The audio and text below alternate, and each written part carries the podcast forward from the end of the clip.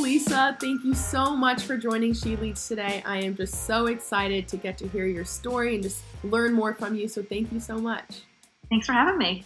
Of course. So Lisa, you are the founder, president, and editor-in-chief at PopSugar. So first of all, I don't even know if I need to explain what PopSugar is, just because it's such a well-known brand, and all of my friends I know are very involved in reading what's happening on PopSugar. But it is one of the most successful media companies that reaches hundreds of millions of readers each month, mainly for females. But it does deliver such inspiring, informative, entertaining content in so many different industries, whether that's food, fitness, beauty, entertainment, whatever it may be. So really excited to hear more about that story. And you're also the author of your own book, Power Your Happy. So work hard, play nice, and build your dream life. And yeah, I'm just so excited to get started. So first, Lisa, take me back to when you were my age, 22 years old. You were just graduating from GW in psychology and English. So at this moment, how were you navigating your career? What did you see yourself being, and what questions were you asking yourself? That is a great question. I really did not know what I wanted to do when I went to school. Yeah. I think I took things from my past that had affected me in my life over the years and thought there were things I wanted to do, but ultimately I did not know yet. Okay. So I actually was, tested for learning differences at a young age. So I decided psychology would have been a really cool path to go on. I was always interested in how people think about certain things. I loved giving advice. I liked the whole process of the test that I had to take to see how my brain worked. So I kind of went down that route thinking maybe that's how I wanted to continue on. But, at the same time, I really was also just a pop culture junkie. I loved entertainment. I loved movies. I read books like crazy. Mm-hmm. And I, at the time, didn't think that I actually could even have a profession and I could grow up and do those things. My dad is a lawyer. I grew up in DC where it's doctors, lawyers, politicians. And those were kind of the tracks that right. I grew up thinking that I had to follow. So when I went to GW, I did continue with psychology. I definitely thought I was going to go back to grad school. That was what I thought I was supposed to do, was keep getting continued further education. And along the way, I met my wonderful husband in college, and he is totally an entrepreneur. He dropped out. He has started companies left and right. And I think being around that kind of energy helps you realize that you follow your dreams in a different way. Yeah. So when Brian was in New York, I would go up in the summer, and I was fortunate enough to be able to get an internship at a live morning show for a network called FX, and it was called Fox After Breakfast. And that whole summer was just totally eye-opening to me, and watching a live show come to life from every facet. And they were really awesome with the interns. They really let us, sit and see the live reads every day. I was on the PR end, and I will tell you, I came out of that job and I realized I do not want to go into PR. It's really hard to ask people to cover things for free. So when I then graduated a year later, I knew I wanted to get back into entertainment at that point. I knew I was going to move to New York, but I didn't know how or what that meant. So I was interviewing at talent agencies, and I was interviewing at ad agencies. And ultimately I went into the ad agency world. I felt very comfortable there. I was hired by a team of 4 women who were very comforting and very welcoming. And that just seemed like really great energy and a great place for me to start. And I knew wherever I was going to start, I was going to have to just keep trying things anyways. And I knew that I just had to learn. So, and I basically just had to get a job. Mom and dad weren't paying bills anymore. I was fortunate enough to have an amazing education, and it was time. It was on my own. So, I went into advertising, and I really enjoyed it. But within a couple of years, I knew this is not a long-term career path for me. Mm-hmm. It isn't enough in the pop culture world. I'm not creating things. I didn't feel like it was creative enough, or sometimes you'd be on a client that was like boring and just didn't talk to me at all. Mm-hmm. So ultimately, while I was at my job in advertising, and we had actually moved from New York to San Francisco, and I was in this really creative agency and shop that I loved working at. I started writing PopSugar, and it was at the time when I knew I wanted to create content, but I didn't necessarily know how to start. And all the magazines and opportunities in San Francisco were very local or very tech driven, and I'm not a techie person. I think it's like great to be in this mecca of Silicon Valley, but it's not, I'm not a you know, tech background type of a person. My husband's an engineer. He's a combination of amazing things. So I'm around it enough to understand it, but it's not what drives me. Yeah. So ultimately, I had a friend who gave me like a nice nudge and basically was like, you just have to start writing. And that was it. And that was true. Like I really just needed to get up every day and start writing whatever was in my brain. And at that point, I thought it was kind of silly that I knew all this, what I thought was useless information, but you know, things about shows I wanted to recommend or exciting new products that I found before anyone else. And then ultimately I was able to really find things before other people and share it. And so PopSugar grew really quickly that first year.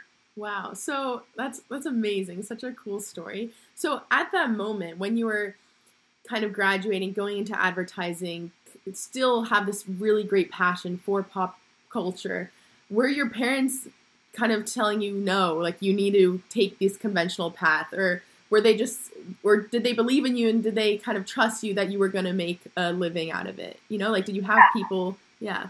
They were very encouraging. My dad always said, you know, figure out what it is that you love and make that your every day. And, you know, again, and I worked in advertising for a while. I was there for 7-8 years. So it wasn't just a year here or there. Yeah. It was, you know, a year in New York, I actually went over to Showtime Networks, which was still in advertising, but it was on the client side. So I got to see both ends and it was more entertainment related. So I felt closer to where I knew I wanted to ultimately be. Yeah. But when I moved out to San Francisco, you know, that's when after a few years, I was like, this is not, it's also not a great environment really to have a family and raise kids. And that was always something I knew I wanted to do. So as I started to get to my late 20s, it was like, okay, let's figure out and reassess life. Yeah.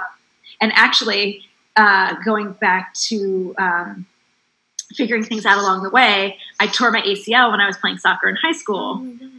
And I had never gotten the real recovery to repair it. Yeah. I had to get just orthoscopic at the time when I was 15. So when I was 27, I was like, I'm fully torn now. I need to get this done. Oh, so I was in advertising. I took the break to redo my knee. And it was kind of coming back from that when I went back into advertising that I was like, no, this is not what I want. I'm really going to like reassess. And I think those life moments also do matter too. So, so that's actually when I started PopSugar. So it was late 20s. Awesome. And then, so everyone was really supportive along the way at that point too, because I had been working really hard at great jobs that I didn't love, but, you know, for a long enough time to be able to say it's time for a change. Yeah. So when you were starting PopSugar, you mentioned how you were in SF and it's not really this culture vibe where it's about media. It's more so tech and all of that. Did you consider relocating or starting in New York or LA? These like more famously known for entertainment?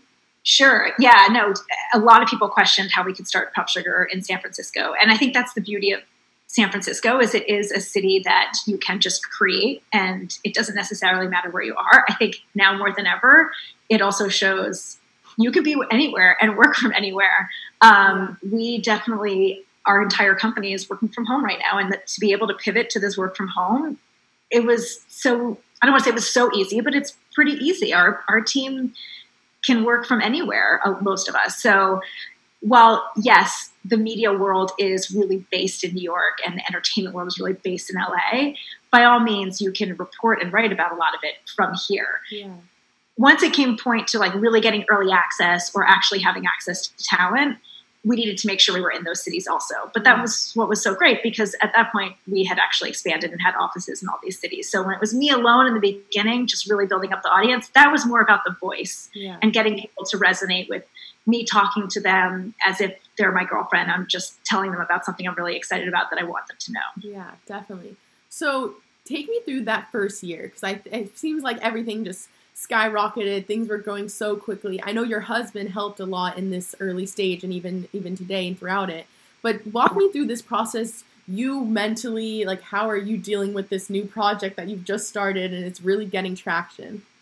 So I started it in March of 2005. And at the time I was still working in advertising. So I would write a story before I went to work. I would write something during my lunch break. I would write something like in the afternoon in between jobs. And then when I got back home, I would just like sit and write. So, you know, and every day varied a little bit, like how much I was actually posting in the beginning.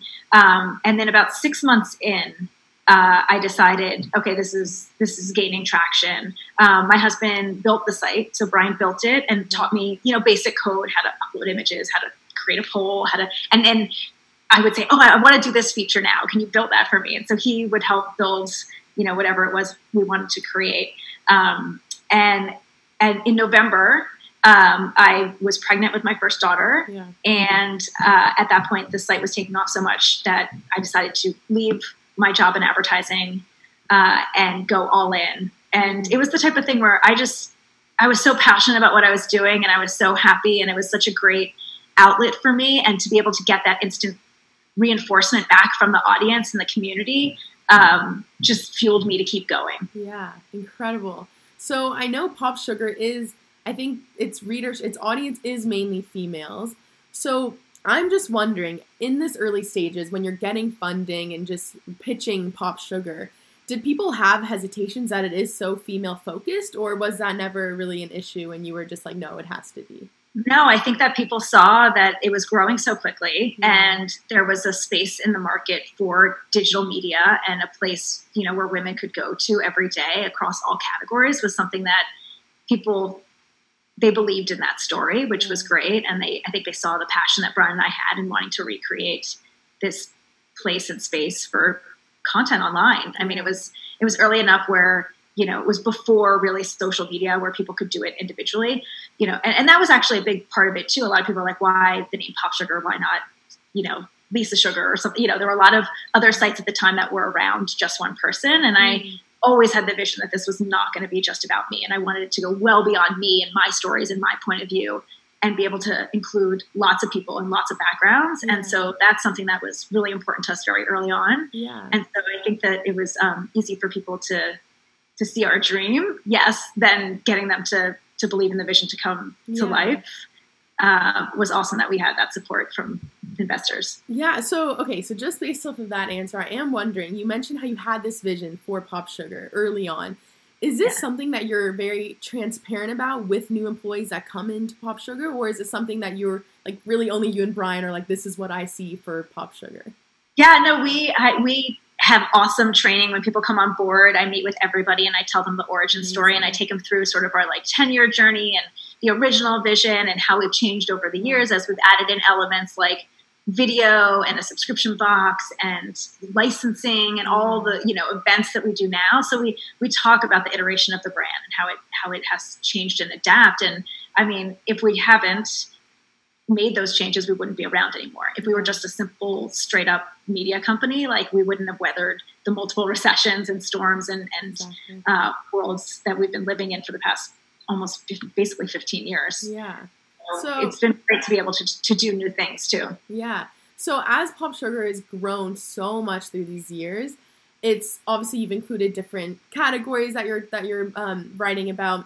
And I know you're the editor in chief, but your passion for writing, obviously, you've had to kind of sit back a bit with how much you're writing for PopSugar. Yeah. So how has that been, where you've almost had to be this leadership role overseeing everyone rather than like actually being the one writing? Yeah, I get asked a lot, like, what was one of the biggest challenges for me when I was growing the company? And it was, I mean, essentially giving up writing. Yeah. I mean, I don't write anymore. I love talking to the teams. I love brainstorming with the teams. But like on a day-to-day basis, there is just no time for me to do that. So I definitely miss it. And it goes in waves. Like there's definitely times where I'm like, oh, I wish I could just sit down and write. Yeah. And I'm really fortunate to be able to do the book in 2016, because at that point we were 10 years old and I really missed writing, like really, really missed it. But when we hit that, I would say probably 5-year mark, the company was getting so big and there were a lot of people and there were parts that I needed to go help out more on to continue to build it. And I had such a strong creative team. It was silly for me to still be so in it. Yeah. I still truly believe that I could and should and wish I had more time to write, because it's just I like everybody on the team doing everything. I'm one of those types of leaders. So I would even want all of our directors and you know, senior editors who are editing a lot of people's work to still write. A lot of these folks that we've had on staff for a long time, we hired them because they were great writers. And so when you don't get their voice anymore on the site, it's kind of sad. At the same time, it gets tiring. I mean, it's a lot of stories every day. There's definitely a burnout to it. So I feel very fortunate that I've been able to take breaks and learn new things as we've done different things as a company. And I love that we've been able to have our employees who have grown up with us also do those changes. Yeah. But I miss it. And it was really great to go back and do the book in 2016 because I really got to like dive into a really meaty writing project. Mm-hmm. And that was really gratifying to be able to do that. Yeah. Oh, it's so cool. And I have so many questions I can take from this, but you mentioned how there's a big burnout aspect to media companies and writing. And it's true. It's all, you like really can't take a break, a mental break, physical break, anything, because you just that's the part of it. So how do you ensure that your employees are staying motivated, do want to continue writing every single day and searching for the next big story? What do you do to do that? Yeah, I mean, I think it's a couple things. One is finding that talent who is, you can tell when you interview them, they just have it in them. It just pours out of them. So finding the talent that's just very eager to do it. And then finding signs along the way of when they're starting to get tired or need a break. And it's encouraging PTO. It's encouraging people to know they need to take those breaks. Yeah. It's encouraging, you know, incentive programs. So really rewarding people, doing bonuses whenever you can to show people what a wonderful job they've done and let them know like why that story was so special in particular from the hundreds of other ones they've written. You know, you don't want to like always make one seem so much better than the other, but if there's one that's really special, you know, a lot of work went into it and it pays off, really being able to like reinforce how wonderful that was so that they feel really great about their work. There's lots of ways that we try to and then even just mixing the teams up. We have a lot of people also over time who've switched categories. So we have fashion writers who become moms and want to write about parenting. We have people who were on the food team that want to write about fashion. Like, you know, if you're with a company for 5-10 years, which we have a handful of employees who've been with us that long, more than a handful, we have a lot, you know, you're watching them grow up and your interests change. Yeah. So being able to have people to be able to move around within the company is also really important. I think a way for people to be able to stay really stimulated with what they're writing about. Yeah. I also think that's such an incredible value you've instilled in PopSugar for the employees to know that, okay, when I become a mom, I'm going to have these new insights. I'm going to want to contribute to this community, and you allow them to have that freedom, that creative freedom. So I think that's great. So I can't skip over the fact that you said you had your first daughter in the early stages of PopSugar, and I read that you took her into work for the first 3 years of her life. Yeah. So I want you to talk a little bit about, I know you like the term work-life blend rather than work-life balance. Yeah. So tell me a little bit about that idea. Yeah, I think for Brian and I, we were so lucky to be able to be building the company at the same time we were starting our family. So, you know, in a lot of days, we didn't know what we were doing, or we didn't know what rules we were supposed to be following. We just made shit up as we went along. Yeah. And, you know, that meant in the beginning taking our daughter to work with us. And then it also meant making sure that people knew how important our family was to us. You know, I used to say I was really worried about, you know, a 22-year-old who just graduated college being around a 3-month-old baby or a 6-month, like they probably don't want that, right? But it was such a great environment and people loved taking those breaks. So again, we're in the grind, we're writing all these stories, and all of a sudden, like, Katie would wake up from her nap and she would come out and play, and like we would take a break. And I think that is just one of those brain breaks that was great for the team too.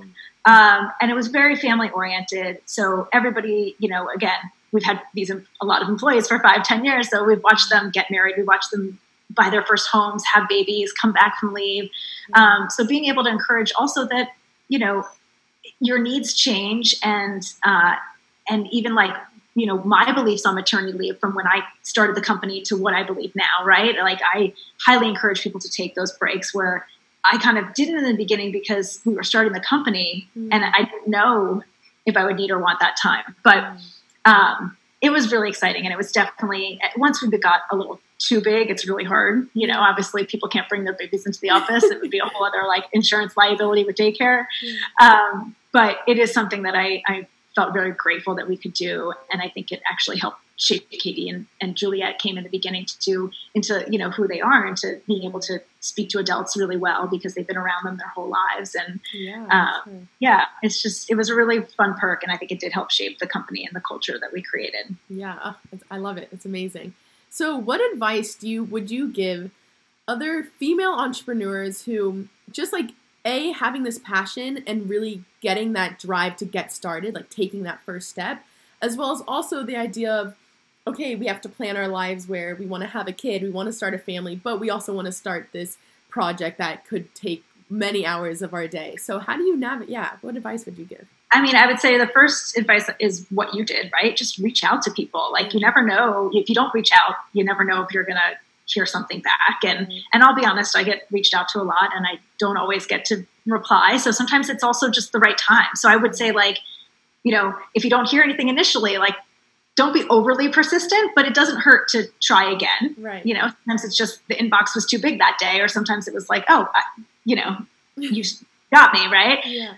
So you got to just start. You got to start reaching out and doing what it is. That's whatever it is. So I even say, you know, for if you wanted to be in the food world or a nutritionist or a fitness expert, it's like really just, I mean, especially nowadays, like just start putting your routines online. Like you never know who's going to find them and want to help, you know, bring you to their platform. So I think that that's something that's really unique that didn't exist even 10 years ago, really. Like, yeah, but like starting those YouTube channels and really that, you know, so reaching out to people, asking for advice is always something. I will say, I don't love when people are like, can we go have coffee? Like, to me, that's not something that I can factor into my day. Yeah. But something like this, having a conversation, knowing that you want to help other people, you're trying to learn yourself, but you also are thinking beyond you is something that I think that resonates with female founders wanting to help other people. I agree. I think it's definitely this mindset where you can almost train your mind where just reach out. Worst case, they don't reply. You get a no. Like, it's not the end of the world, you know? And it's been so amazing reaching out to these incredible females like yourself. And yeah, the fact that I got a reply and I'm talking to you, like, it's great. So I agree. I think it's definitely important. So tell me about your book. And I know I'm excited to read it, but tell me a little bit, like, main lessons that you have for anyone reading it and just your desire to put it all in paper. So we did the book in 2016, which was the 10-year anniversary of PopSugar. So at that point, I felt like I was seasoned enough to really give advice on how to start a company, how to have work-life balance or blends. Yeah. And also knowing when to just throw it all out and be like, it doesn't have to be so balanced. It doesn't have to be so planned.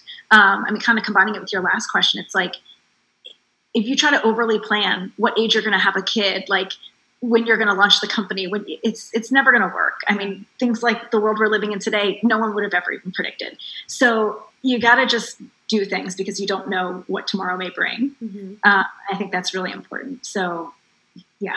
Yeah. And then you have your motto that you've instilled into. Yeah. So tell me a little bit about the motto. So for me, when I was writing the book, it was like thinking back of 10 years, looking at the people that have grown up with us, how we've shaped it. And I always just grew up where it was like, I worked really hard. And I sometimes feel like I probably worked twice as hard. Like, I had learning differences. I was not a straight A student without trying. I worked really, really hard. Yeah. And I also, I think, again, a lot of it comes back to sports. I talk a lot about, like, finding your ultimate team, and it's not necessarily in that competitive nature, but in that who do you want to surround yourself with, what qualities you want, who can you pass the ball with, because, you know, the two of you together can score, right? And I think that it's really important to find your ultimate team folks. Like, I'm somebody that, like, sure, I understand the finances of our business, but that's not where I want to, like, geek out and go deep. But I have people on the team that love that and they live and breathe that. So finding that person who's smarter than me in that world is going to help me make sure we don't go out of business. And that's a really important person we need. Right. Mm-hmm. So there's that balance of, like, in the book, advice like that, figuring out, you know, how to get started, how to find your teammates. And then ultimately I say this: work hard, play nice. And it's really, I believe in that good sportsmanship when you're playing. And along the way with PopSugar, there were a lot of companies that were doing nasty things. They would claim false things. They would just do bad stuff. And I always felt like karma would get them. Mm. And I always felt like it was really important to collaborate with competitors versus just try to beat the competitor, you know? And I think that that's actually another reason and way that PopSugar has been able to be so successful all these years. Yeah. I think there are so many lessons in that, and just even the team aspect, and it goes very much with hiring people. I've talked to other guests and they say definitely like hire people who you want to learn from and who are smarter than you in that, because you don't have to be the smartest in everything. So I think that's definitely a valuable lesson. So before we wrap up, I do want to ask you two fun questions. So first, what's a passion or hobby that you have that's just completely unrelated to your work? No, it's so good. I feel like it's so hard for me to just like have hobbies these days. I'm like really just trying to find the sun so that I can stay home and happy. I do love reading, and I really, really miss it. I would say these days probably more cooking. Mm-hmm. Brian's like an awesome chef, and so we've been like making pizza and things that like we've never done before. So cool. But yeah, I'm really bad on like having separate hobbies. I think when you start to have kids, you realize you kind of take on, like, I'm definitely the number one soccer mom on the sideline. I can tell you that as the hobby. So I definitely am missing games right now. Yeah. I love it. What's your favorite book? All-time book. All-time favorite. I mean, I love Valley of the Dolls as like a super classic, but as far as a recent one, Daisy Jones and the Six is one of my favorite books. Okay. If you haven't read it, her name's Taylor Jenkins Reid, the author. And she has another really great book called, The Seven Husbands of Evelyn Hugo, which was in our must-have box, and her writing is just awesome. I highly recommend it. Yeah. Okay, so last question. What is a fun or weird talent that you have that no one else really knows about? So go ahead. I'm going to go first. Oh, wow. Okay. So I'm good at blueberry throwing and catching. All right. Nice. So here's a little demo. All right. Here we go. There we go. There you go. Well done. Did you have to practice before, or you just know you're going to nail it every time? I've practiced for years with this. That's awesome. Yeah. I feel like that's like cherry, like when people do the tie with the cherry in their mouth too. Yeah. Say my husband likes that I can rap Eminem, but I don't think I'm going to do that for you. And there's a band called The Far Side that like I used to just constantly. So yeah, I have some rapping. All right, I like it. So no preview? Are you sure no little preview? No, I'll spare you that. That's fine. Yeah.